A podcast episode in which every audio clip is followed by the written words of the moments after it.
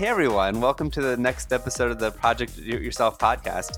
This episode is sponsored by Project Do It Yourself. If you want to connect with us, find us at Project Do It Yourself on Instagram. This week, I'm really excited to be here with Ryan.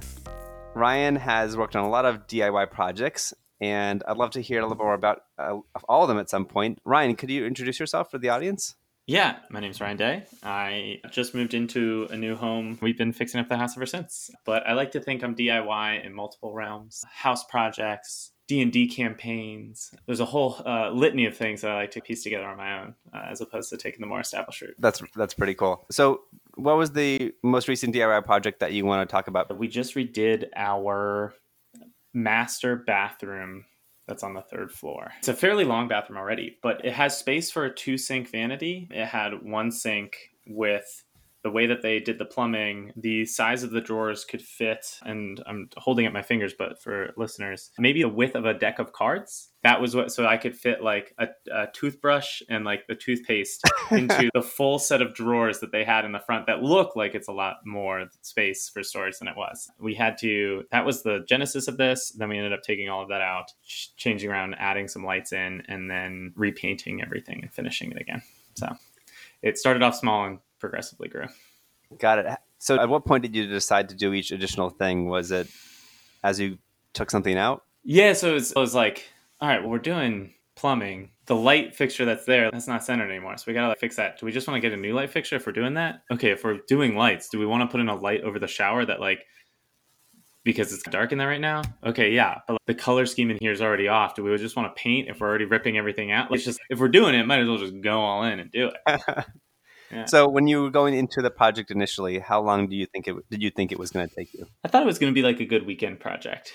And what did it end up being with all these additions? The actual project itself only took a weekend. The painting ended up taking longer because which we can get into in a little bit but basically we took a shower in the bathroom far too soon and then the paint uh, was bleeding down the walls and then it dried oh, no. like that so we had it looked like our bathroom was crying for a couple weeks and so then the next issue was i went to home depot to get uh, black paint so we i had was Behr matte black scuff resistant and it was black and that's what I knew. So I went in and I got it and I came back and I was like, I just want black. I want this kind of repainted the wall. And I'm like sitting back there and it like dries and I'm like looking at it. I was like, this black is not the same black. And I look and we got Raven black and I had painted that on top of black. And then so then we had to wait another little bit and redo that one again with black. So then it all just ended up taking a lot extra time to finish. Wow. It. Yes. Okay. That's interesting. Yeah. So you did a lot of stuff in one weekend, it sounds like. You did plumbing, did electrical. Yeah. All the painting and stuff. Yeah. So that the painting part bled over into the weekday, but plumbing, basically, we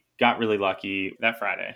We were like, all right, the thing's going to get delivered on Saturday. So let's just get the old stuff out. We can use one of our other bathrooms. Pull the vanity out, scrape off all the goo and gunk on the wall, sand everything down, take the mirror down, unfix the fixture. So we kind of just all set up, ready to go. And then when the other stuff got delivered, we were ready to, okay, we can just put it right in there and do whatever. We got really lucky. We were selling a carpet just on Craigslist and someone came by. We like put our vanity outside, hoping like someone would pick this up because it's like a huge thing and it's a vanity and it's got like plumbing and stuff like that. And we're like free, and we put a little sign on it, and we're like selling this carpet to this uh, couple, and they're like, do you know whose vanity that is? And I was like, we actually just put this outside. And they're like, we're looking for one. And so I was just like, it's got small drawers. And they're like, we don't care. And they like took it. uh, and so we got really lucky. We didn't have to worry about getting rid of all the stuff, which you usually have to do when you're doing demo. And we were able to just get it all done in one fell swoop. Prepped it on Friday. Then Saturday, got in and started putting everything up into the uh, appropriate places. We started with plumbing. Luckily, I had done all my hydroponic farming background stuff. So I was like fairly up to speed on plumbing and I've fixed a lot of leaks before, and so that one that one was fairly straightforward. The only thing is I the I thought that I could replace all the plumbing with what was currently attached, but the people who installed it in like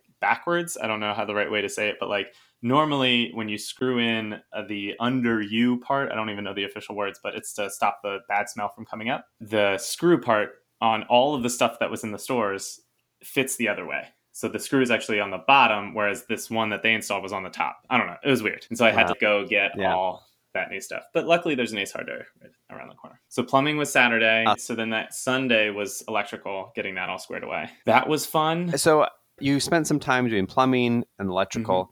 How did you learn these skills? Where did you get into it? Honestly, it sounds very sexist in a way, but there was a radio show that I was listening to when I was in my car when I was like 19 or 20, and I was on the way to the grocery store or something. It's like the list of 25 things by the time you're 25 you should know how to do it. it was frame a wall, install a light switch, and have all these other like things. And as they were going through the list, I had no idea what how to do any of those things. And then I started the farming shipping container business.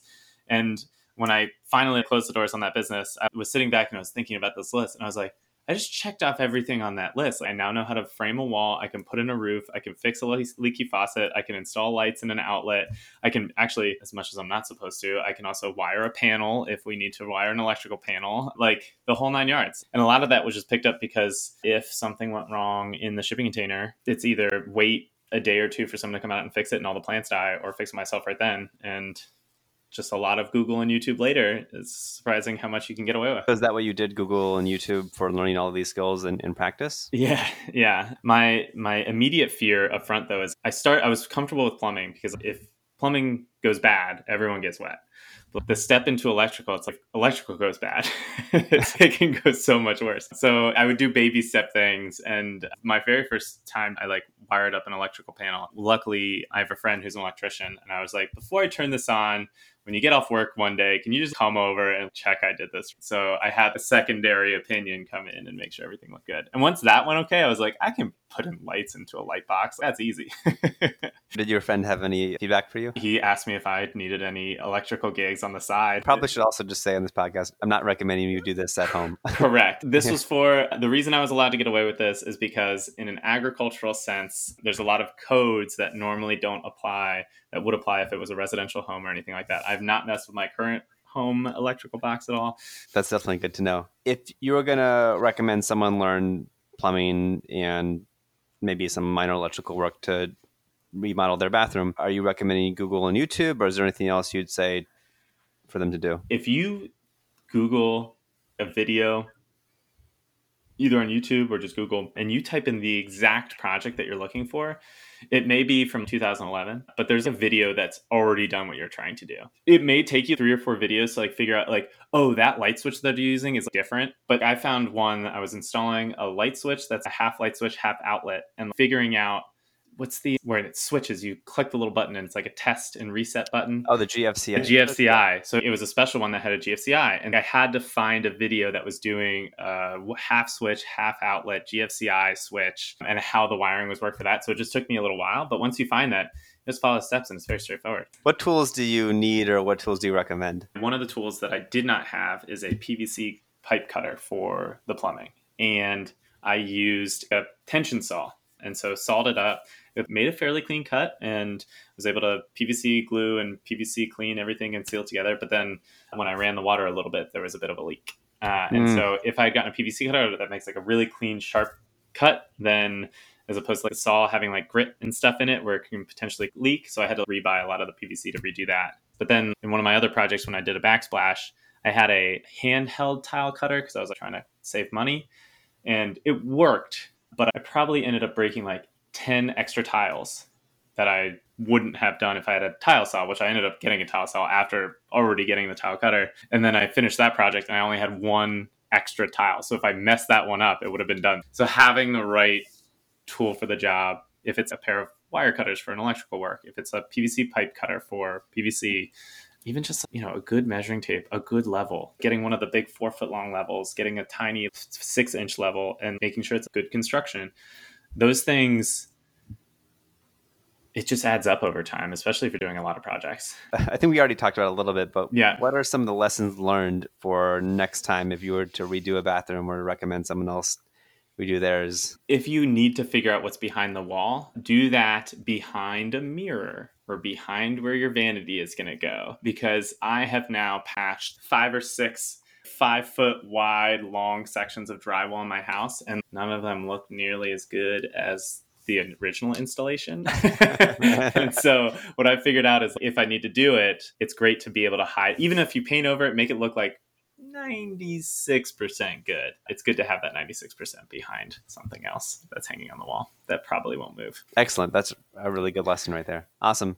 Ryan, thank you so much for taking the time to talk. This has Yeah. been a really interesting project to hear about. I, I know that there are a lot of DIYers out there that would like to redo their bathrooms and feel a little Mhm. intimidated by the whole unknown.